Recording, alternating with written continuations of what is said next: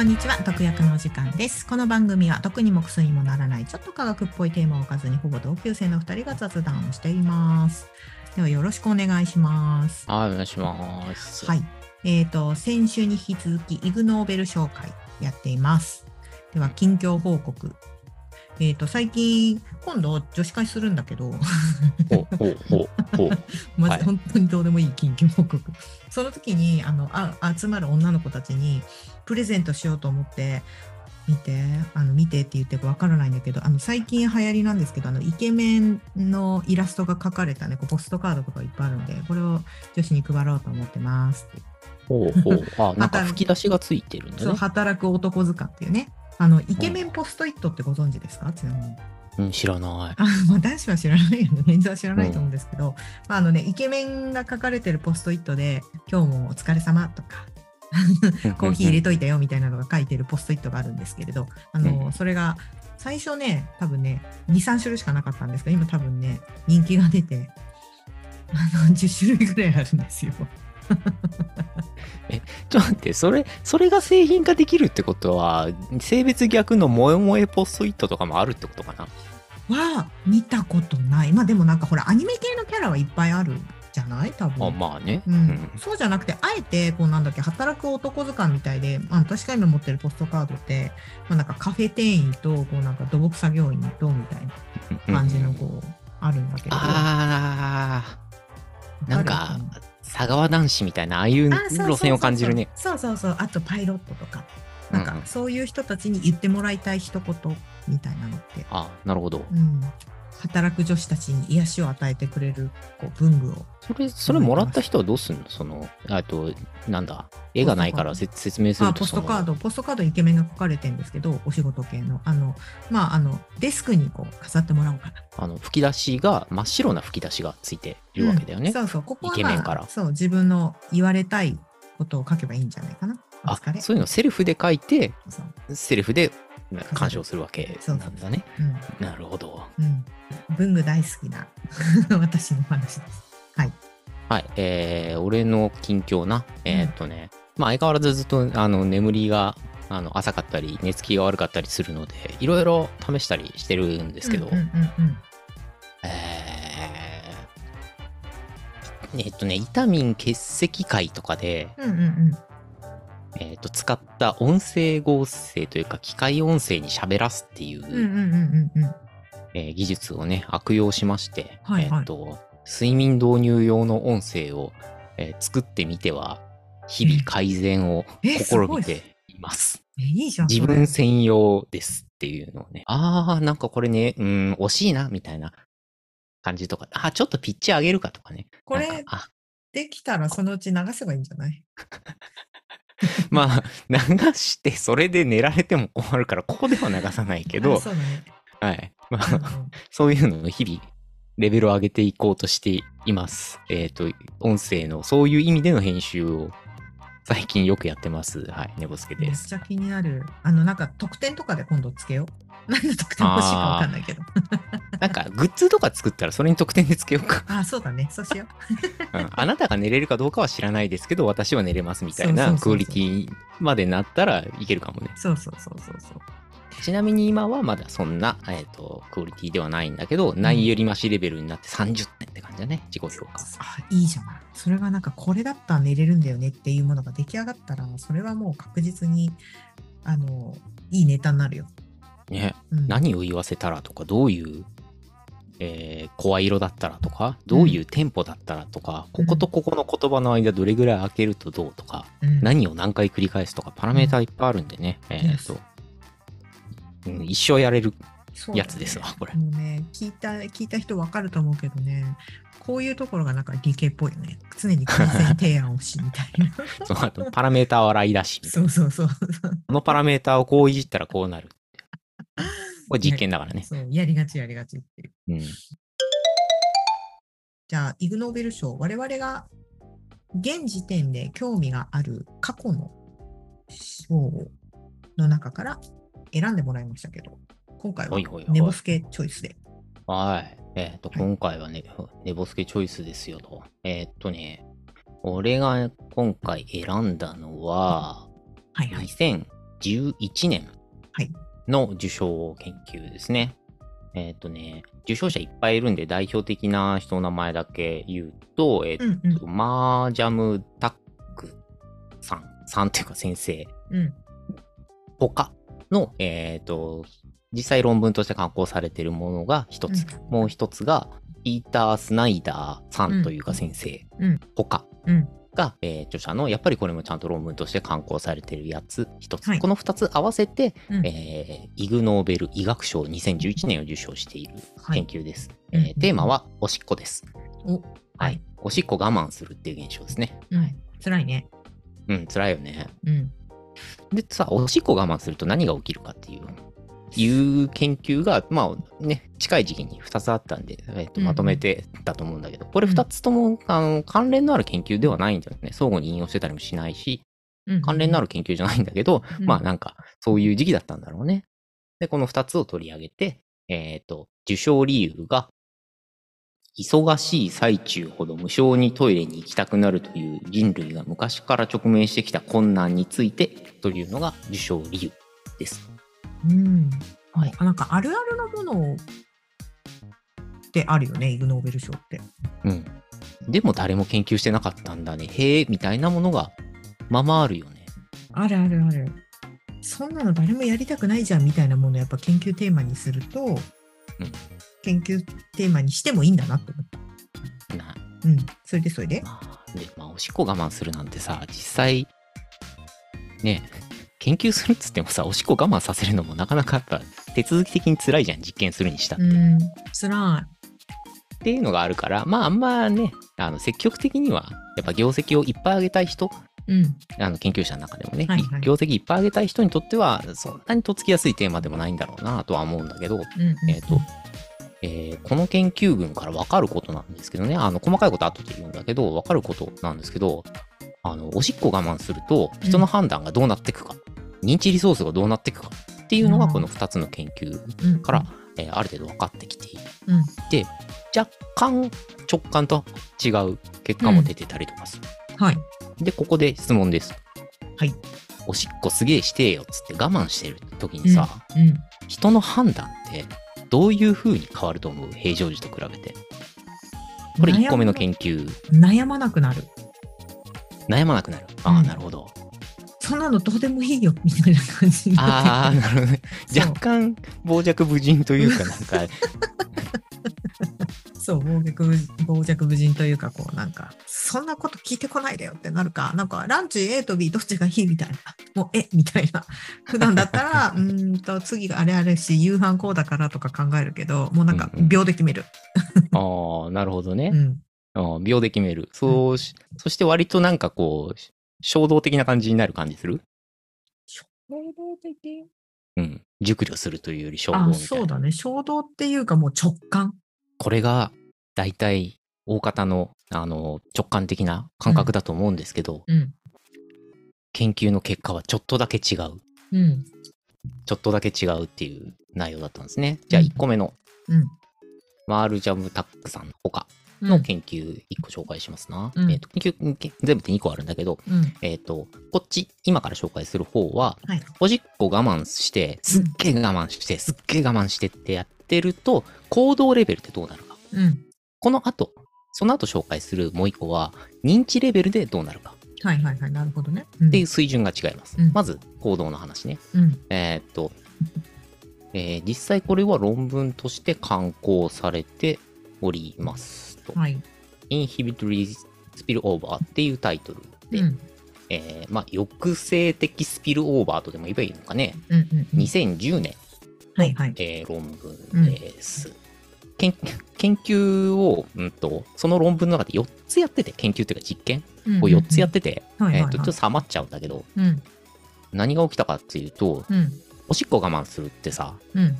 その、おしっこしたいよっていう衝動をさ、抑制するじゃんか。そうだね。衝動抑制してるね。うん。抑制が他のところにも波及するという効果として検出できたああ、なるほど。という、やったことその1。えっ、と、おしっこ我慢してもらって、してもらってっていうか、本当に水飲まして、うん。被験者に水飲まして、あ、ちゃんと了解取った上でね、うんえっ、と、すげえ量水飲まして、うんでうんえっ、と、主観的にどんぐらい匂いがありますかっていうのをちゃんと取って、うんえーまあ、そこは主観的にしか取れないから。うんうんで、飲ませる量はもちろん実験だから統一してるんだけど、うんうんえっ、と、主観的に尿意が高いよっていう状態の人に、えーストループ課題っていうのをやってもらいます。ストループ課題って何かっていうと、これ心理学ではよくある、えっ、と、古典的な実験手法なんだけど、うんえっ、と、パソコンの画面に、ひらがなで赤はいはい。で出てきます。うんうんうんその文字は緑色です。はい。で、こういうすごく基礎的な課題をやってもらって、まずは土台固めをしました。うん。で、意味答えろっていう方がちょっとやっぱ認知的な、えっ、と、行動につながるまでの、うん。えっ、と、熟慮っていうのが若干発生しちゃううん。わけなんだけど、えーそこの制御にはやっぱり抑制的な効果が必要です。抑制的な力が必要です。うん。うん。だって緑色で書かれてる文字の赤うん。うん。を読んで、これ意味は何ですかって赤うんうんって答えなきゃいけないからね。はいはいはい。意味処理しなきゃいけないんで。うんえっ、と、これをやってもらいましたと。えっ、と、おしっこ我慢してる人と我慢してない平常時の人、比較しました。うん。おしっこ我慢してる人の方が成績良かったです。抑制的な、えー、と行動につながる手がかりが研究1で分かりました。うんその2、次。お金あげますっていう話うんなんだけど、うんえー、とやっぱりおしっこ我慢してもらって、うんで、明日15ドルあげます。はい。あ、16ドルだったかな。うんえー30日後に30ドルあげますみたいなうん遅延報酬の方が儲かる条件を設定してどっち選びますかってやった時におしっこめっちゃ我慢してる人と平常時の人を比較したらどうも、えー、と後々儲かる方を選ぶ効果がすごくおしっこ我慢してる人の方が強かった。へえ。我慢できるんだ。まあそうね。うんつまり、まあその我慢の波及みたいのが起きてる。うんうんうん認知的判断と実際行動レベルで起こってきてる。うん実際なんか選んじゃってるからね。うんで、どっちがいいですかっつったら、まあより、なんだろうね、えっ、と、将来儲かる方うんを、えっ、と、おしっこ我慢してる人の方が選んでるよと。で、えっ、と、じゃあそれ、研究さんで、それって喉が渇いてるかどうかとか関係あんじゃねえの？みたいな感じで、それを、えー打ち消したのが研究さん。喉の渇きは関係ありませんでした。うん。え4番目の実験では、いい。うん。プライミングっていう現象を利用して、意識的にそれを想起させるわけじゃないんだけど、うん。えーサブリミナルみたいな感じだね。サブリミナルっつってもこう一瞬出てくるとかじゃなくて、あの、はいはい。排尿に関する概念を強く活性化させるようなうん課題を混ぜ込んだ課題、そうだと気づかれないような課題をやらせると、排尿に関する概念が活性化するのね。これちょっと口頭 だけで言うの難しいから、ちょっと手続き説明しちゃうと、で、えっ、と、プライミングをちょっと説明すると、うん。心理学の世界では古くから確認されているうん。現象で、えーとはい。特定の概念を活性化うん。します。概念を活性化っていうのは、うん。えっ、と、今回の実験になぞらえると、おしっこしたいよ。うん。とか、そもそもおしっこっていうもの。うん。えーあとは、あの、排尿みたいな。まあ、そういったものを、えっ、と、強く思い出すというか、認識するというか、うん。これ意識的じゃない水準で、えーうん。それを起こすのが、はいはい。おおむねプライミングの。今の研究を理解する上ではそこまでの、うんあのうん、理解で OK です。うんうんうん。で、具体的にどういう課題をやらせたかっていうと、被験者に、えー、9×10 の、えーと文字がいっぱい書いてある。まあこれ、外国の 研究だからね、アルファベットね。うんうんうんいっぱい書いてある。うんうんうんえっ、と、マトリックスを提示して、この中から、はいはいはい、この文字列探してくださいっつって、ああラブみたいなね一生懸命探し、そうそうそう、うん一生懸命探してもらうんだよね。はいはいはいうんえっ、と、実験群、うんじ実際操作する群うんには、トイレットとかね。まあそういう、そういうのを探してもらう。うんうんうんでえっ、と、対象群。えっ、と、実際排尿を活性化しない群にはもうちょっとニュートラルな言葉。まあ何でもいいんだけどね。まあそれこはいはいはいそラブでも何でもいいし、ヒューマンでもいいし。うんうんうんまあそういうのを活性化する。これだけで違いが出たら、えっ、と、プライミングの効果があると言える。はいはい他には何にも操作してないからね。うんうん他の条件全部一緒だから。うんうんうんで、えっ、と、プライミング、排尿行為の、えっ、と、イメージをプライムしたうん群においては、主観的にまずうん排尿衝動が少しあったよと。はいはいはい。そして、さらに、うん、さっきの、えっ、と、すぐ少しの報酬をもらえるか、うん、将来いっぱいの報酬をもらえるか、どっちか選んでくださいって言った時に、うんやっぱり、えっ、と、排尿衝動を感じてる方うん、は、将来の大きな報酬を選ぶ。というのが、えー優位な結果として違いが出たよと。はいはいはい。なるほどね。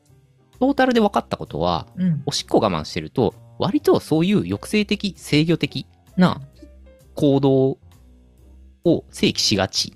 はいはいはい。これは、えっ、と、実は神経的な基盤が同じところにあるんじゃないかということが論文の中で述べられている。抑制するっていうことについてう、んおしっこだけじゃなくて、いろんなものに抑制が効くという状態になるんじゃいないか。なるほどね。自分で抑制し、自分の感覚的に言うと抑制するっていうのは、それこそ排尿するっていうことだけを我慢してるような感覚に陥ってるけど、その時に選択を与えられると、実は他の部分でも我慢してるっていう。そうそうそうそう。うんある程度、まあね、あの、抑制だったり、こう、制御だったりっていうのができちゃったりするうん。可能性がありますよと。あ、おしっこ我慢するのすごいねっていう話です。ねえ、すほら、ごい、ね。イグノーベル賞っぽいね。ねえイグノーベルあ賞のまとめるとおしっこ我慢すると、うん条件によってはうん。理性的判断ができるよということだよね。うんうんうんうん。条件によってはだよ。条件によってはだよね。うん。もう漏らす直前とかさすがにダメだと思うけど、そっか。なんかどっちかっていうと、こうなんだっけ。何を、じゃあ何を我慢してんだそんな選択させられることないからね。その状況下において。うん。まあね。で、いろんな抑制を試したわけじゃなくて、今回は実験がしやすいものうんうんうん。を、あの試してるんで、こういった研究ってほぼほぼ見ないので、確かにね。うん。ね、皇族の研究がうまく進めばいいんだけど、うん。皇族のあの蓄積科学のうん。考え方からすると、いろんな抑制を試させるっていうね、えーうんことが期待されますねっていう感じ。えっ、と、医学賞の、えっ、と、受賞研究その2、うん。ピーター・スナイダはい。ーさんほかうん。の、えー研究ですうん。と、The effects of acute increase in urge to void in cognitive function in healthy adults 健常な成人における急激な尿意の上昇が認知的に、認知的機能にどういうふうに影響するかというはいなんか似たような感じ？そう、似たような感じなんだけど、これもっとガチ認知。あ、ですガチ認知なんだ。うん。さ、本当に選択させるとかじゃないっていう。あ、そうなんだ。うんうんうん。行動を取ったっていうよりはうんうんう、んえっと、認知機能のパフォーマンスを取った感じはいはいはい。なるほどね。だね。うん。で、えっ、と、これもサマリーを言うと、うんこれもね、同じような手続きで、うんうんうん。えっ、と、特に疾病がない、うん、その、えっ、と、膀胱関係のあの病気とか、あの、うんうんうんうんやっぱあったりするから、そうね。そういったものが全くない被験者8人、うん。うん。大量に水を飲んでもらって、やっぱり。大量に水を飲んでもらって、うんえー認知機能を測定するうん。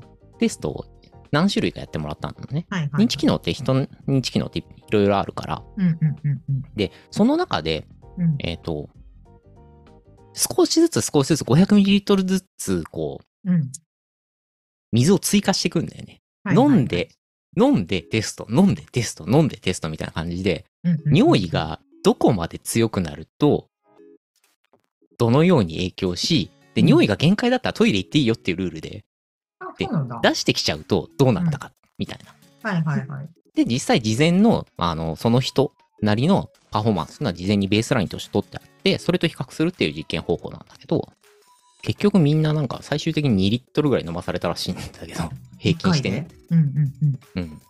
平均して2リットルぐらい飲まされてて、標準偏差が500ぐらいだから、まあ多い人は2.5ぐらいがやっぱ多かったんだね。で、えっ、と、結果なんだけど、うん。えっ、とね、やっぱね、排尿衝動って、この論文では言ってたんだけど、その排尿衝動が強くなって、しかも極端にもう、漏れる限界みたいなレベルまで一応測定してるんだよ。じゃあ漏れる限界になったら言ってくれっつって、その、のタイミングでトイレどうぞっていうルールになったらしいんで。うんうんうんで、その人を最後、その人にとってのその限界みたいなラインを最後に、うんうんうん。えーして、で、戻っ、おしっこ出して戻ってきたら、あの、なんだろうね、その、出した状態の、あの測定をするみたいな感じになってたんだけど、あの、かなり強い極端な排尿衝動にさらされた場合なんだけど、うん。えっ、と、実際影響があったのが視覚情報に基づく判断、うん。それとワーキングメモリーからの情報探索の速度が低下しました。正確性は低下してないんだけどね。うん。速度が優位に低下しました。うん。えっ、と、これ具体的に何を言ってるかっていうとね、うん。視覚情報に基づく判断って何で測定したかっていうと、パソコンの画面にこう、えっ、と、カードうん。が出てくるんだよね。うん。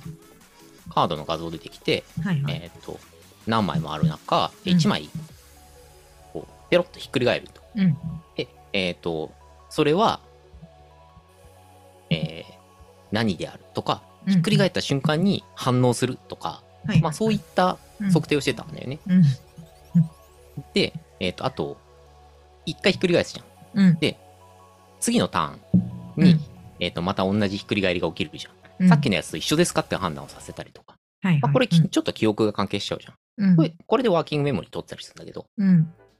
で、あくまでパソコンを使って画面の入力刺激に対して反応するっていう測定をしていたんで、うん反応時間が取れますよと。うん。うん。えっ、と、ついては、何にもないベースライン、その人にとってのベースラインの時に比較して、うん。それとワーキングメモリー、うん。短期の記憶だね。作業用の短期の記憶を利用して情報を探索するってことについての、えー速度低下が起きてましたよと。ではいはいはい。もうおしっこ我慢限界っつって出した後に測定すると、ベースラインの水準まで成績が回復しました。うんうんうん。おしっこ我慢のうんせ成績低下、反応の遅延って言ったらいいかな。まあ要するに鈍くなるってことだよね。うん正確性が落ちるわけじゃないんだけど、鈍くなるっていうことうん。を他の現象と比較しましたと。うん。24時間継続して覚醒してる置きっぱなし。っていうのと、あと低レベルのアル中うん。と比較したうん。ら、大体それと同じぐらいの注意力の低下。それとワーキングメモリについては、24時間覚醒や低レベルのアル中よりもひどいっ。ていう結果だった。うん。つまり、論文の著者が訴えるところによると、うん例えば運転とか、うん。えーあんまり、その、なんだろうね、認知的に影響のある、えーとうん風邪薬飲んだ時とか、うん。えーお酒飲んだりとか、うん。えっ、と、すごい疲労してるとか、そういう時に運転するなっていうルールになってるでしょ、一応。あれと同じだよ。はいはいはい。強烈な尿意を我慢してる状態っていうのはあれと同じであって、そういう社会ルールができていくといいよね、みたいな話。うん、なるほどね。まあ、でも認か識した方がいいんじゃね？みたいな。うん、でもそれはなんかわかる気がするな。そうなんだよね。まあうんでも、面白いのが、反応の鈍さだけしか生まれてなくて、不正確にはなってないってところが、まあ、面白いところではあるんだけど、うん所詮おしっこ我慢だっていう見方も、まあ、できなくはない。でも運転の時とかそれすごい致命的だもんね。ほんのちょっとした判断とかで、あの。遅くなっちゃったりとかするから。これがさ、例えば飛行機のパイロットとかさ、うんうんうんうん。もうすごいレベルのクリティカルさを持ってる運転だったりすると、うんうんやっぱりその業務の中で、えー非常にこう、考慮されるべきこととして考えてもいいんじゃないかなっそうだよね。ていう感じはする。うん。まあでもなんかそれはわかる気がする。なんか我慢してるとやっぱさ、そっちの方にこう、意識が向いてるじゃん。なんかう、ん。やたらトイレば画面に入るとかさ。ってなると、本来ちゃんとこうね、この瞬間にカーブを、車をハンドル切らなくちゃいけないっていうタイミングの時にトイレのことを考えてる可能性はあるもんね。まあ、そうなってくると、ミリ秒単位の判断の遅れっていうか、はまあ、反応の遅延だね。は、割と命取りね、命取りになっちゃうことあるよね。まあ、うんそんななんかね、例えば、最近流行りのマーベリックみたいな感じのことをやってる人たちはきっともう、それをトイレのこととかうん、ちゃんとやってるんでしょうけれどもよ。うんうんそうは言っても、入れてはいいかもしれないよね。なんか仕事柄とか、例えば長距離トラック運転手、運転とか。とかね、あの、うん長時間の手術をやる、ああ、そうそうそう。お医者さんとかねそうだよね。うん。やっぱ極度の緊張状態だと尿意を感じなかったり、その便意を感じなかったりっていうのはあるらしいんだけど、その、うんね、緊張してるからいいかっていうと別にそうでもないじゃあ運転してる時に緊張しないのかっていうと、そうだあの。する人はするし、うん。やっぱ緊張とはまた度外視して、あの、何らかそのみ尿意をすごい感じたら、うんうんどうなっちゃうか？みたいな話は、独立して考えてあげてもいいんじゃないかなって感じはするよね。確かに。はい。っていうね、おしっこ我慢する現象の、あの、なんかこうね、えっ、と、社会的影響みたいなことに触れてるのが多分、あの、ね、選考委員の金銭に触れたんじゃないかなって感じはうん、まあ確かにね。みんな気にしてたことをちゃんと科学的に言語化してくれたっていうのは、賞の対象になりやすい。実験手法もね、被験者に水飲まして飲まして飲まして飲ましてみたいなね。そうね、本当に。おしっこ我慢してる状態の人を捕まえて主観的に報告するんじゃなくて、うん。実際飲ますからねっていう。すごいよこのね。クレイジーさもあるんだろうね。ね。今回受賞したうん2つ？はうん2つとも被験者に水飲ますっていうこうん、とでち、ゃんとやってたね。本当に膀胱圧迫しに行ったからね。じゃあ、これを聞いて皆さんはじ今の実験結果を聞いて自分の体感と比較してみてどうだったかとか聞けたら嬉しいなって思った。ああ、うんそうね。セルフでおしっこ我慢しながら何かに取り組むっていう実験をやられたら、その結果を教えてください。実験をしなくても結果的にそうなっちゃったパターンもありそうだけどね。ああ、そんなんいけないみたいなね。そうそうそうそう。そういう状況的体験談とかにトイレ行けい。ないっていう、うん、なんかさ、会議中とかきちああるあるあるあるある。ずっと続いちゃって、ある、あるよね。暇ねえって。そう、本当にあのね、スケジューリングミスみたいなね。人生で一回ぐらいありそうな。もう二度とやらないみたいなやつ。ねはい。じゃあ、はい。あれだね。というか感じで、はい、うんおしっこ我慢関連の研究のご紹介でした。はい。はい。皆さんも。まあ、将来のね、研究としては、うんこ我慢も研究してほしいなって思います。はい以上です。。誰がそれを催すための、こう、や、なんだ、下剤飲ますのかって話だけど。まあ、そうだね。はい。じゃあ、定期連絡ですね。はい。うん。ということで、うん。イグ・ノーベル紹介第2回はこれで終わりということで、あ、これ科学ニュース扱いですから。そうだね。はい。来週、来週もう一個だけ、ちょっと企画したいなと思ってます。はい。という感じで、うんえー業務連絡をしとくかね。はいえー業務連絡します。番組の感想とか、ハッシュタグ、毒薬でつぶやいてくれたら見ております。いつもありがとうございまうんうんす。うん。とお便りいただけたりする方、あるいは道場破り、えーはい申し込まれる方、はい。番組の Spotify でも Apple Podcast でも概要欄に Twitter アカウント、メアドと記載してますんで、そちらまでお願いします。毒にも薬にもならないラジオ毒薬は毎週月曜日に配信予定です。はいまた毒薬処方しときますね。さよなら。さよなら。